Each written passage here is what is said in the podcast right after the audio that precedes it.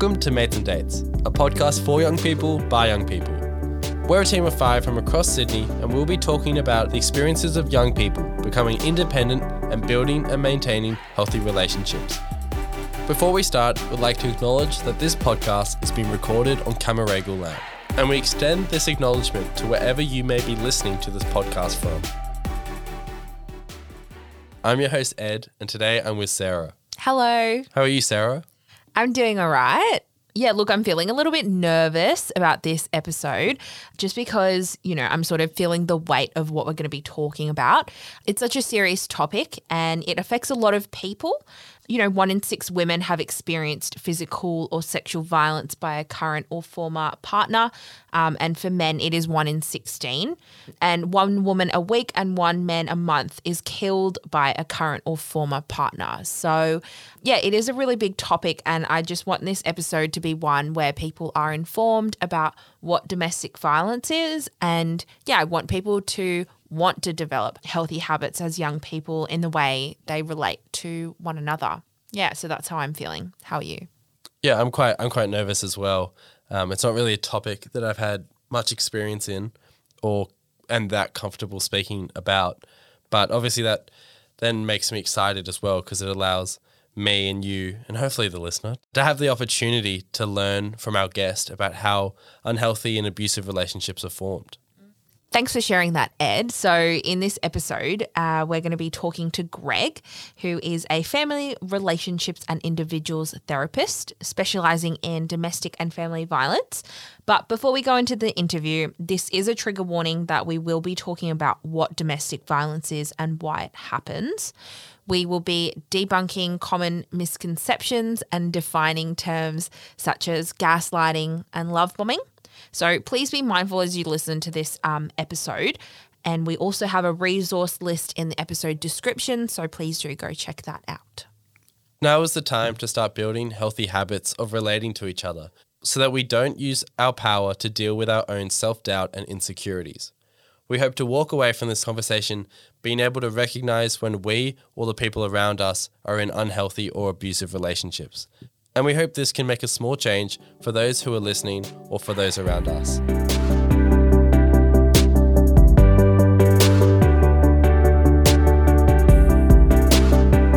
Hi, Greg. Um, would you like to introduce yourself and tell us a bit about what you do?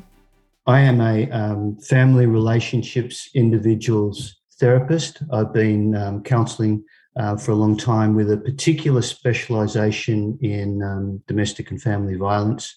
So I'd like to put the whole area of domestic violence within to this particular context.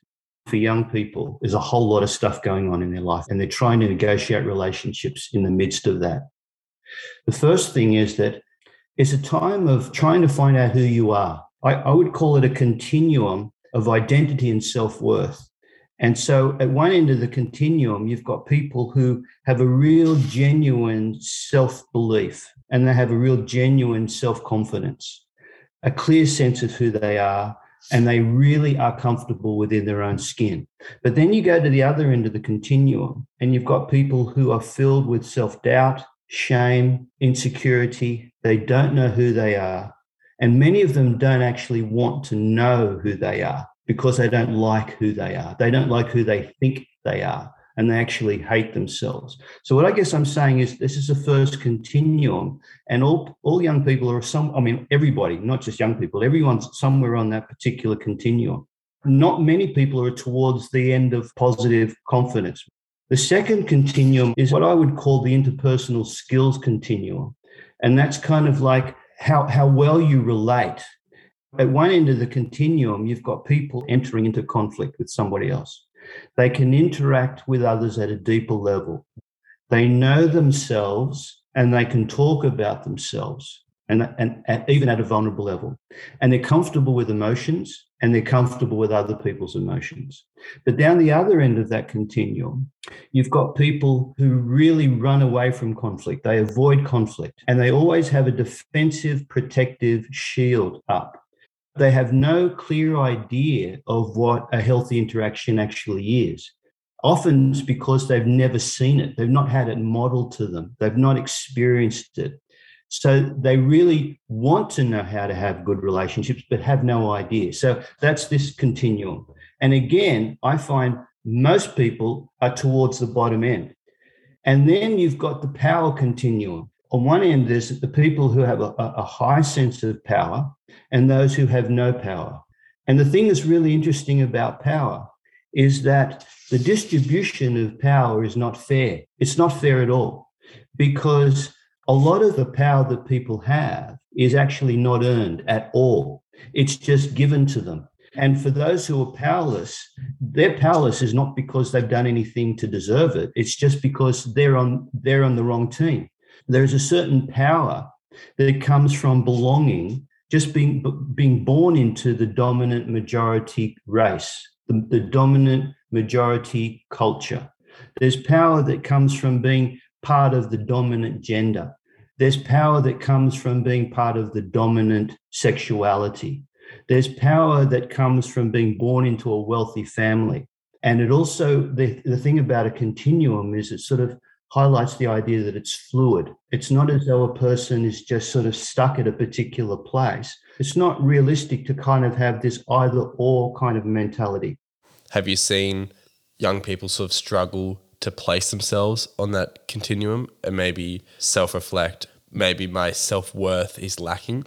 Uh, is, is that a problem for young people of being able to recognize where they sit on that spectrum?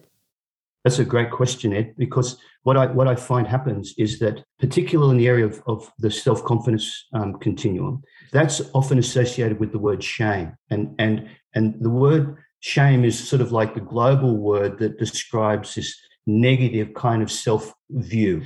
And what we know about shame is that it is the most painful emotion. And because it is the most painful emotion, people do everything they can to avoid it. And so that's why oftentimes they don't have to think about to sort of actually acknowledge their shame and ask where they sit on that continuum of worth is a painful thing for them to do. I think that's really important to sort of reiterate that it's it, you have to lean into those difficult conversations. Yes.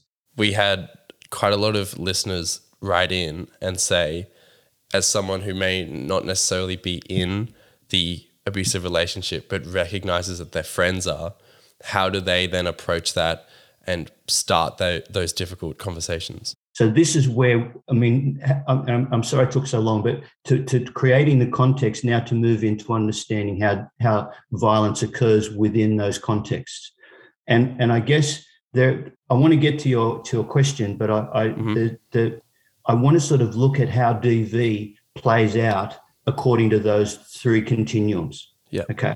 So so my my sense is that everybody has a has a self doubt and question marks about their own worth. It's normal. There's nothing unusual about that. People struggle with their interpersonal skills. It's a skill you need to learn, and if you don't have anyone to teach you, you're not going to learn it, and it's not your fault. And I'm not wanting to blame parents because often parents they can't pass on what they don't have themselves. This is a this is a multi generational, intergenerational thing. So what happens then in relationships is I'll give you three scenarios. Say there's a person who really does have a lot of power. That person is able to bypass their insecurities and their lack of interpersonal skill just with their power.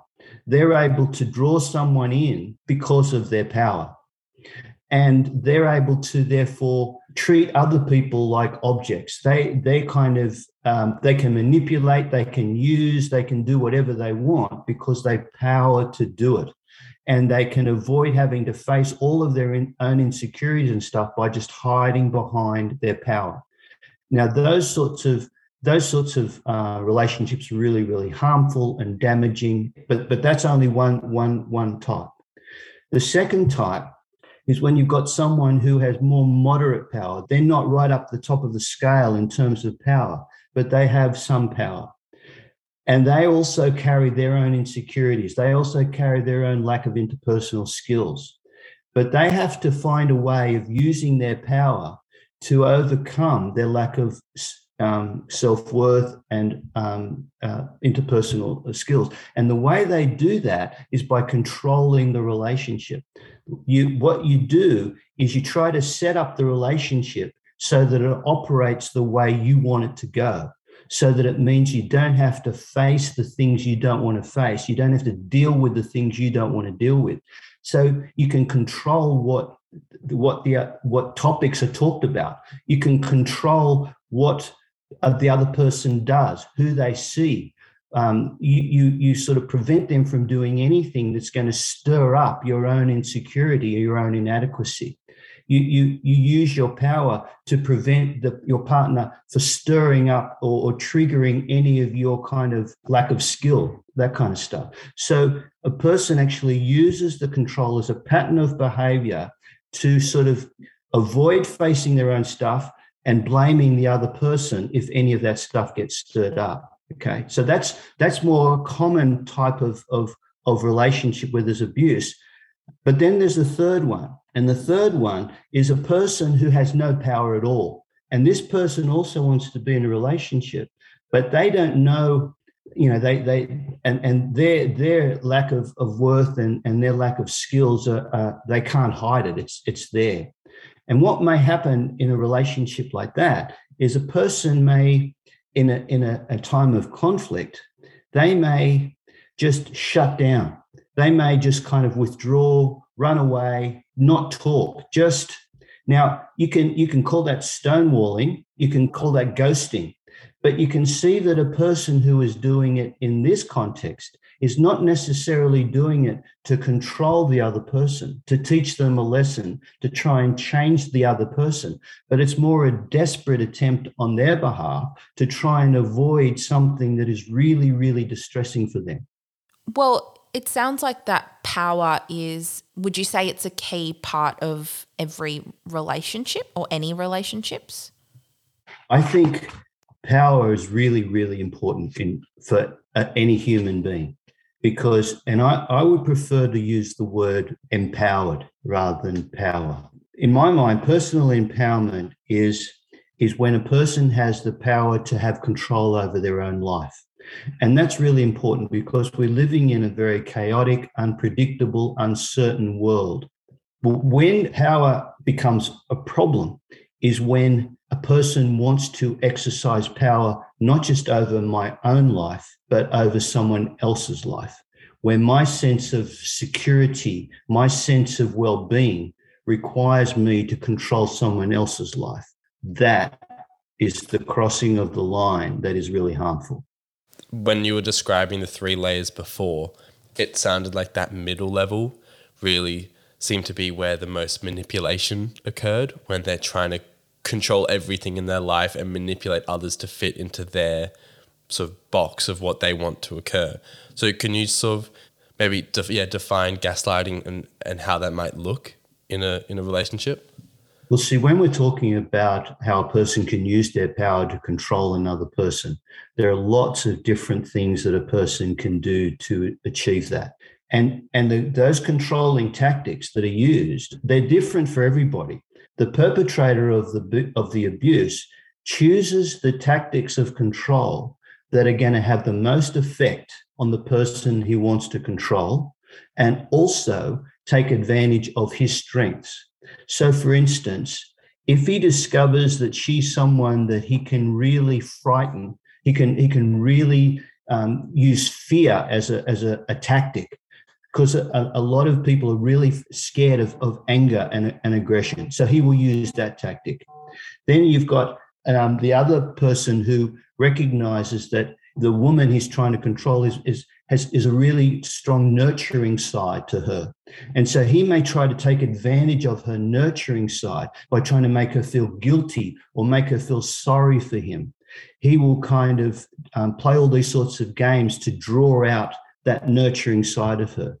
And the other thing that he might do, according to his strengths, is if he is a if he's an intelligent person, if he's someone who is is quite smart, he might use as his main tactic of, of control verbal abuse. He will use mind games, and this is where the whole idea of um, gaslighting comes in, mm. because gaslighting is one of those techniques where you're trying to make the other person question themselves or doubt themselves.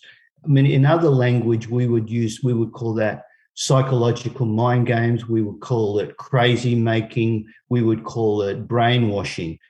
And that balance on the, the continuum shifts. Love bombing is a really interesting one as well. And that's the idea of when the level of affection, the level of gift giving, the, the level of attention is not in sync with where the relationship is actually at. And it's almost like the person is trying too hard to win the other person over. Now, there are a number of reasons why people can do that. Patriarchy is very central to all of this because when we're talking about power, a lot of power comes from the belief system that we all grew up with, which is a patriarchal belief system. It's just part of our culture. Whether you, you're conscious of it or not, it's, it's there and it affects all of us. And patriarchy is this belief system that sort of puts men in a position of authority and power and puts women in a position of, of submission and dependency. And it all applies in, within the context of a relationship.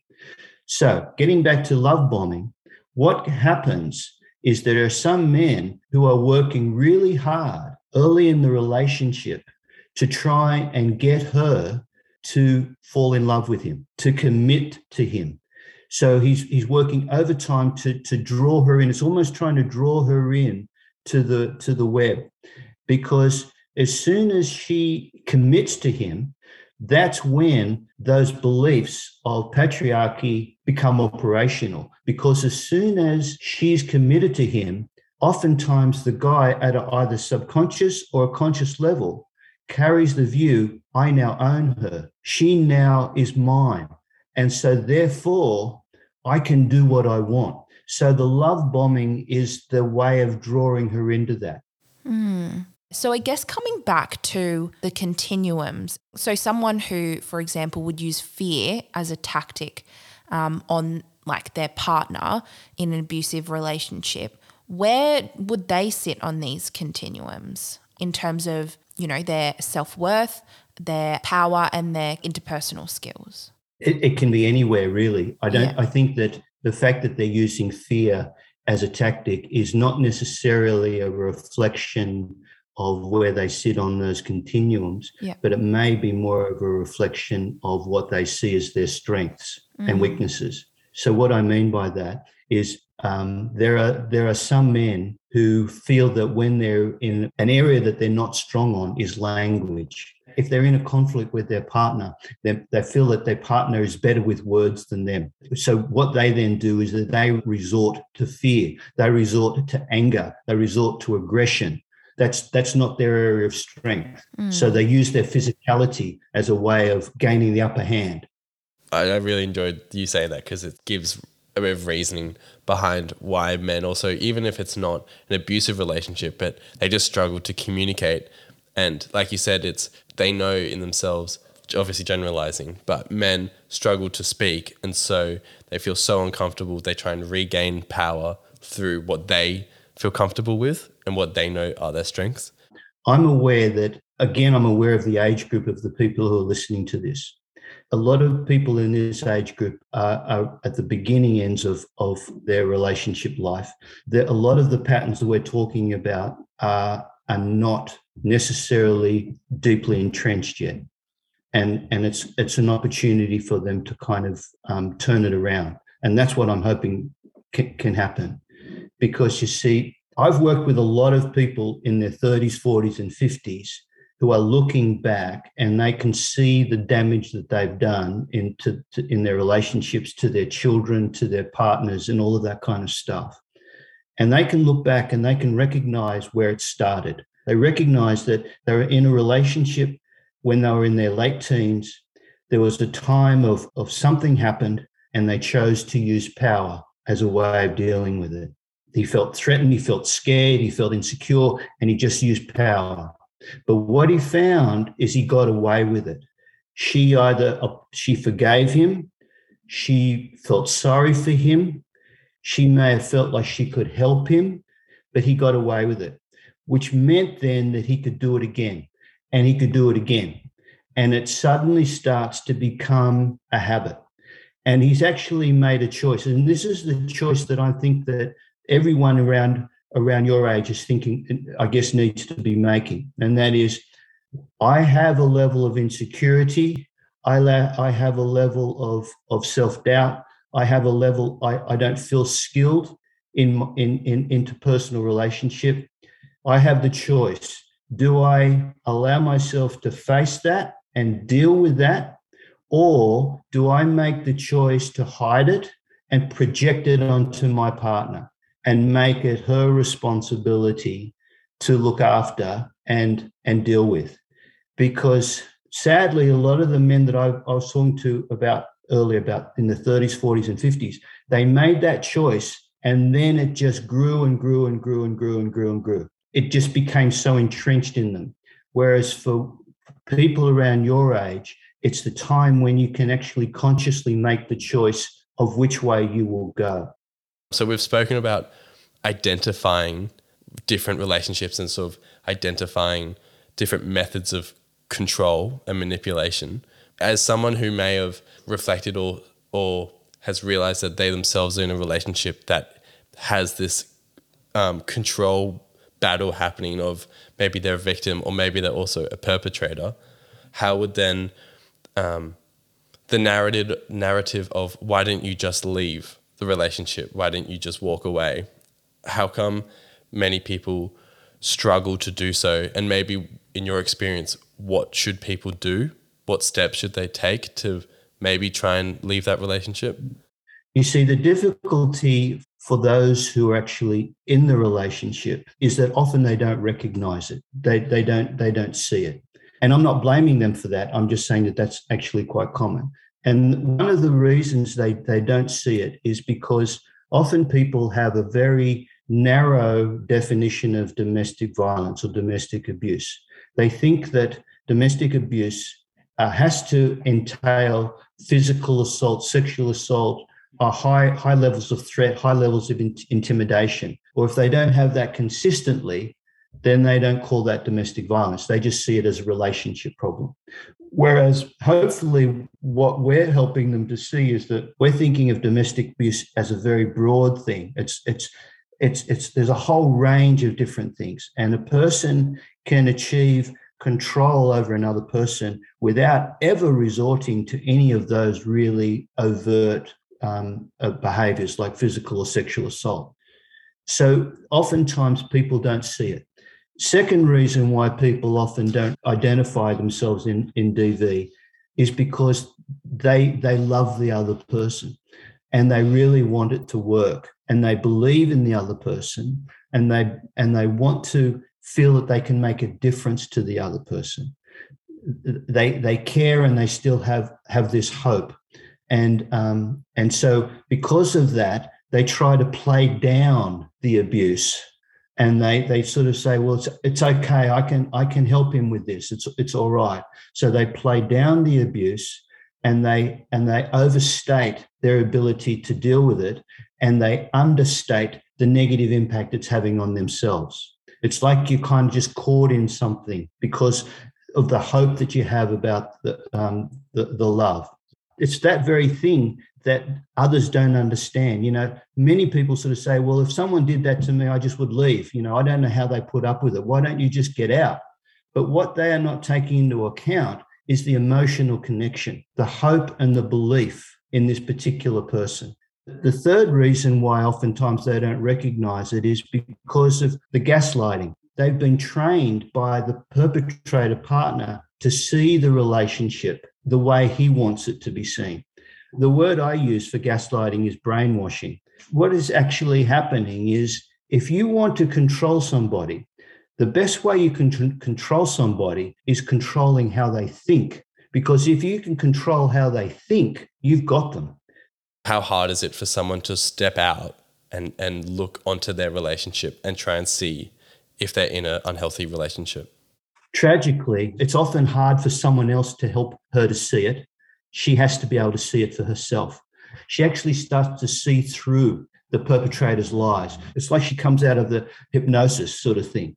And oftentimes it, it takes time for that to happen, tragically. but when when a person is at that point that's when it's really great to offer some support at that point to sort of affirm what the woman is is now saying and always to be there on hand to, to help her it's always trying to stay stay close and, and maintain the friendship you can just help her help slowly draw her out of it that kind of thing yeah so it's like walking alongside her and you know slowly you know just being there until she gets to the point where she kind of takes almost like the blindfold can come off slowly as well.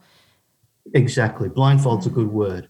So it's not about heroically saving someone. It's like Sarah said, standing by them, standing next to them, and then ready to just sort of, yeah, consistently be there. Exactly.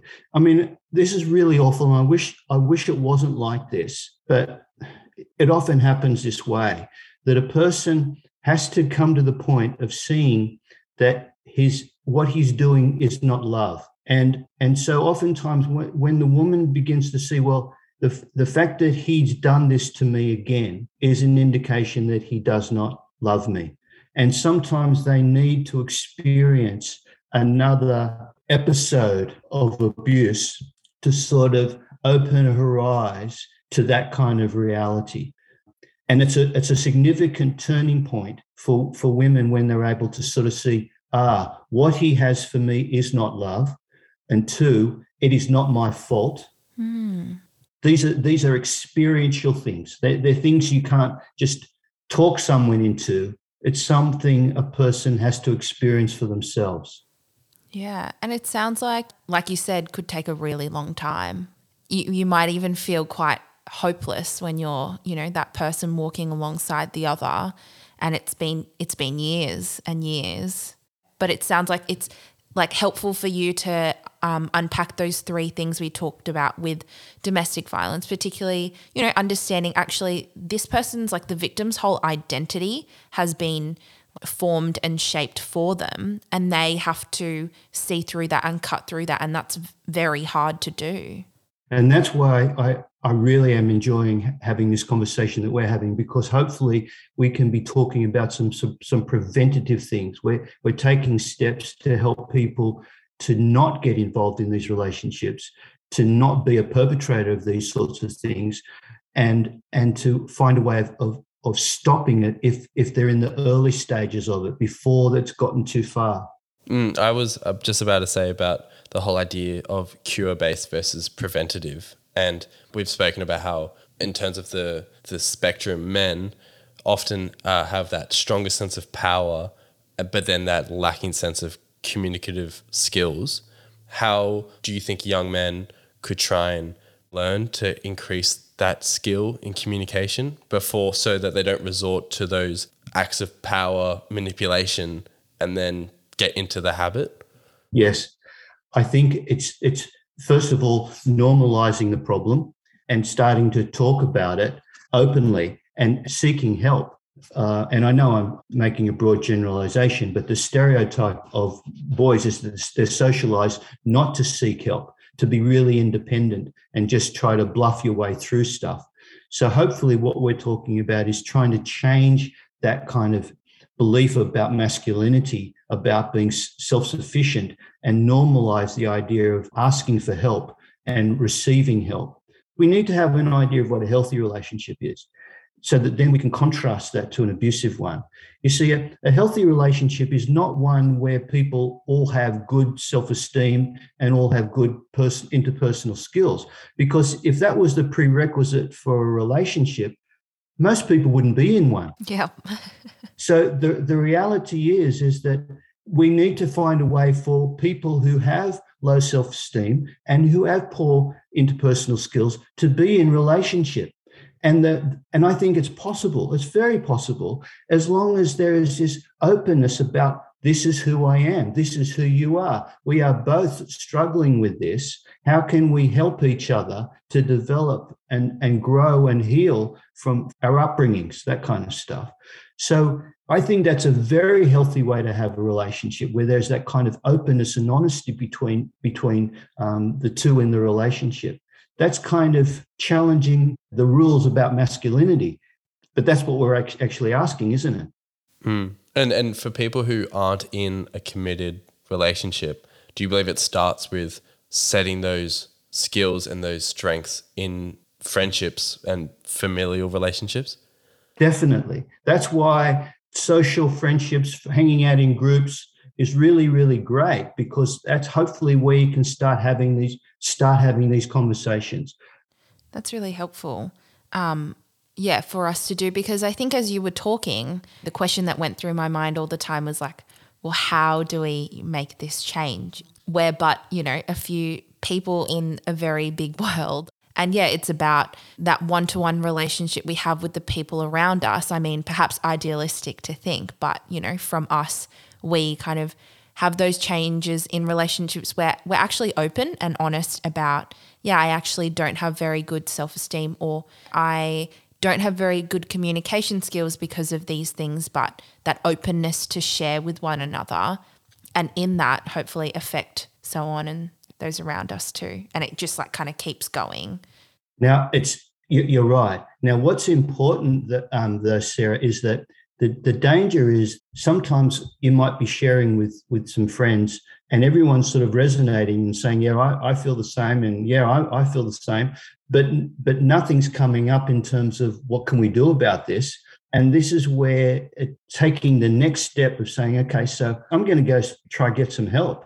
Um, and it may well be, you know, looking for, for books or uh, joining a small group or seeing a, a, counselor or a psychologist or something like that. But it's it's being willing to take that kind of step and seeing that there's nothing wrong with that. That's actually a really healthy thing to do. Mm, so like that openness and then that willingness actually to go seek help to change in a way, or yeah, that just like I guess vulnerability to ask someone for help in doing that. Exactly. And I, I, guess the other point I want to make is to recognize that those sorts of um, struggles are not indicative of a fault or a problem with the person. It's not as though it's sort of saying there's, there's something wrong with you. I mean, when we're talking about low self confidence and low self worth, that is not something a person is born with. It's something that happens to somebody. But people think that it is what they were born with. They think that this is who I am. And that's why they don't seek help. Mm. Because how can I change something that I'm actually born with? Mm. It's almost like this is a large, the large scale issue of domestic violence and healthy and unhealthy relationships is achieved through individual micro steps. Like it's a collective, individual basis. Mm. And, I agree with the whole idea of micro steps. Hmm. It's not it's something that's going to be overcome and dealt with in a, in a week or something like that but it's just a, a process that you you just you start on and you just keep going mm. and and you take your micro steps and taking those steps will then also back to that spectrum increase your own self-worth and then suddenly the balances start to start to line up exactly and and so therefore it's as long as you're heading in the right direction Mm, yeah. For you, maybe what what do you want people once they've heard this podcast to walk away with? I'm really feeling very privileged to be invited to be um, talking with you both because I feel like what I'm trying to do right now is I'm trying to talk to my younger self. I'm trying to talk to me when I was your age. Mm. And I'm trying to sort of give to me the information that I didn't have that I wished I wish I had.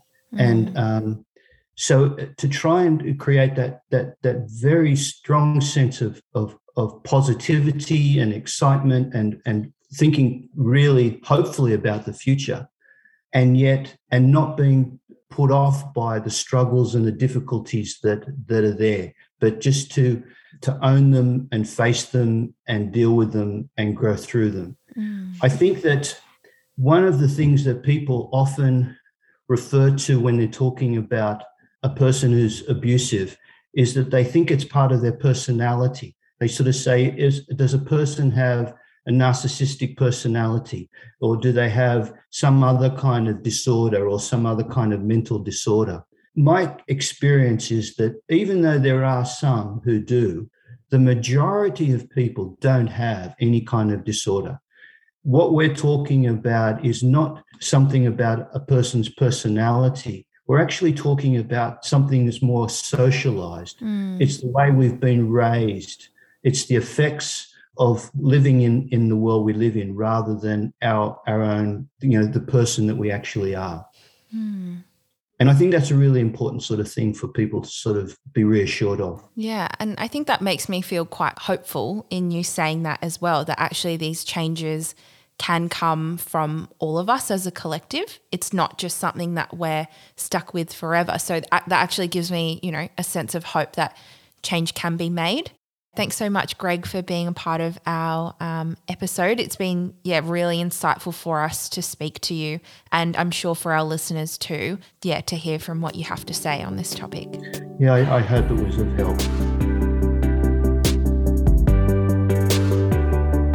Well, I thought that was a really great interview, and I feel like I learnt a lot from that. Yeah, I feel like particularly the continuums were really helpful in just putting like domestic violence in a context too. I mean, as someone studying social work a little bit, I have learnt about domestic violence and like done some subjects on it, but I thought that was um, like a new way of looking at it as well. It felt very palatable. How did you find it? Yeah, I agree. And as someone who's completely outside of that world, I thought he made it really approachable, brought a simplified idea to such a huge topic that is so hard to sort of conceptualize why people do things, especially if you don't have those tendencies yourself. You can't quite get your head around why people do it or get themselves into those situations. So I think he made it himself, and I thought it was really effective. Yeah, definitely.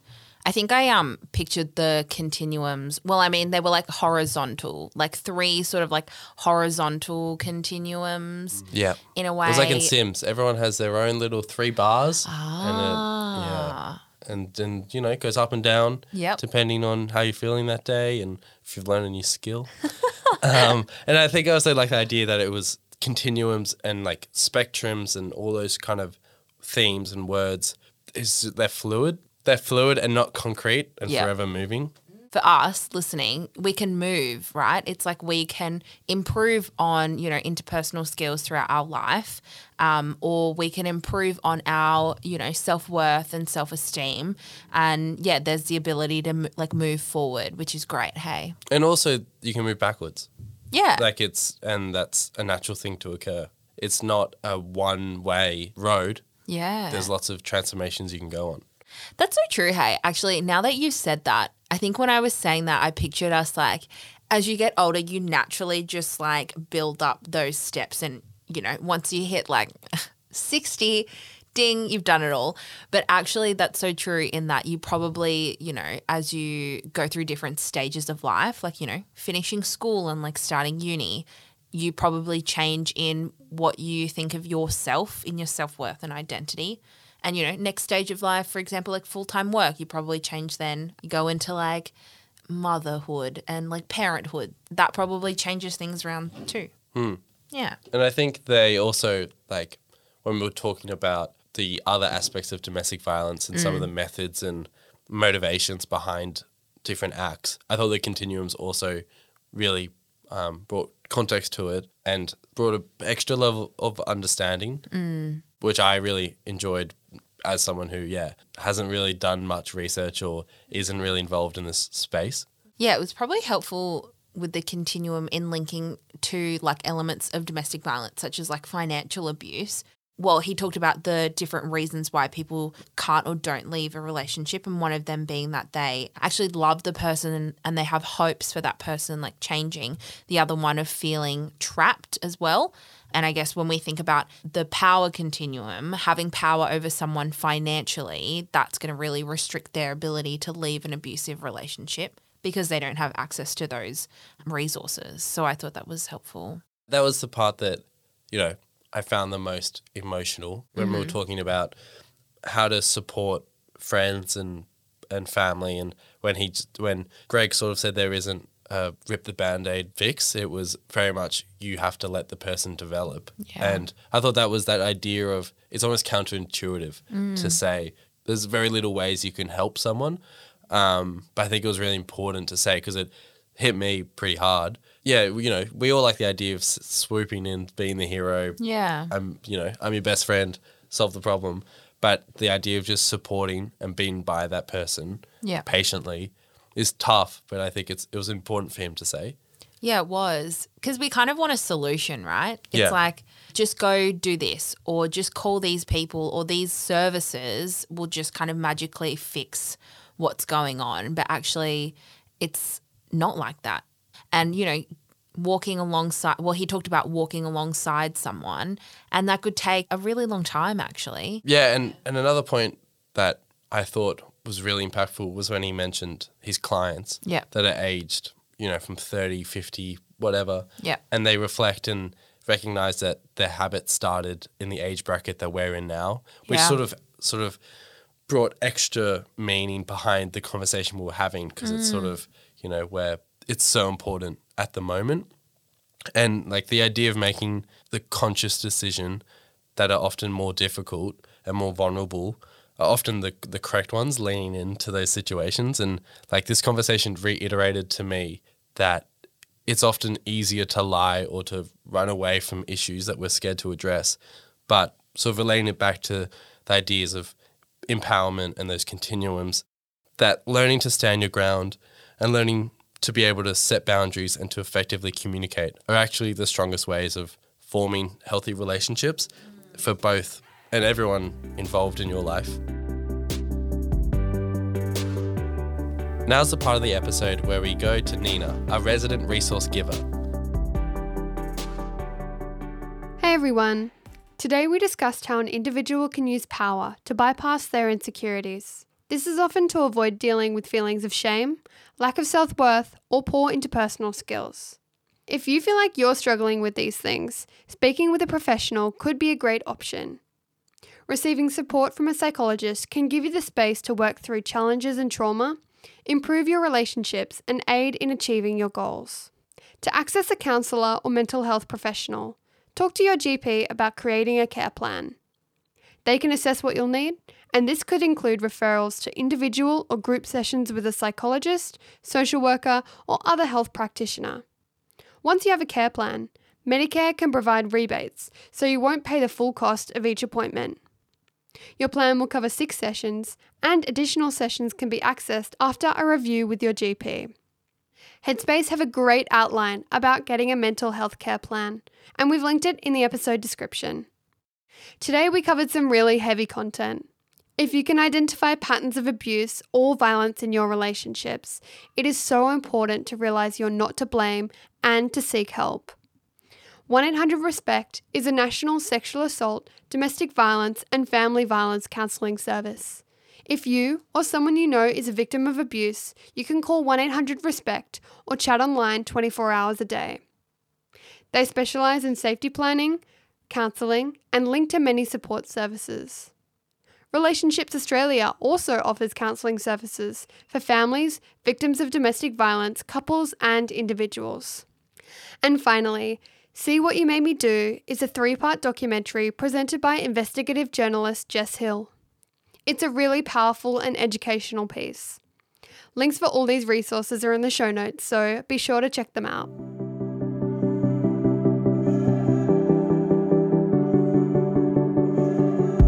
This episode of Mates and Dates was hosted by Edward Giles and Sarah Sue. Producers are Donna Siramana and Jen Trimstra. Executive producer is Stephanie Aceglave. Additional production and mixing by me, Nina Longfellow. Special thanks to Natalie Patterson, Lily Giles, and of course, Greg Yee. Check us out on Instagram at Mates and Dates. Thanks for listening. We'll see you in the next one.